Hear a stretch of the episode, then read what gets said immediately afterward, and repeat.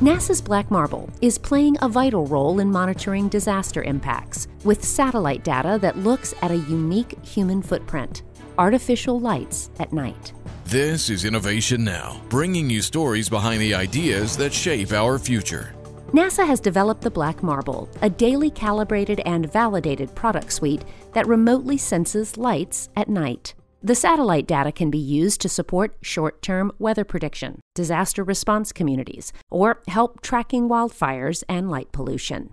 Three days after Hurricane Ida brought fierce wind, rain, and storm surges to Louisiana, large swaths of the state were suffering from electric power blackouts due to downed lines and damaged transmission towers.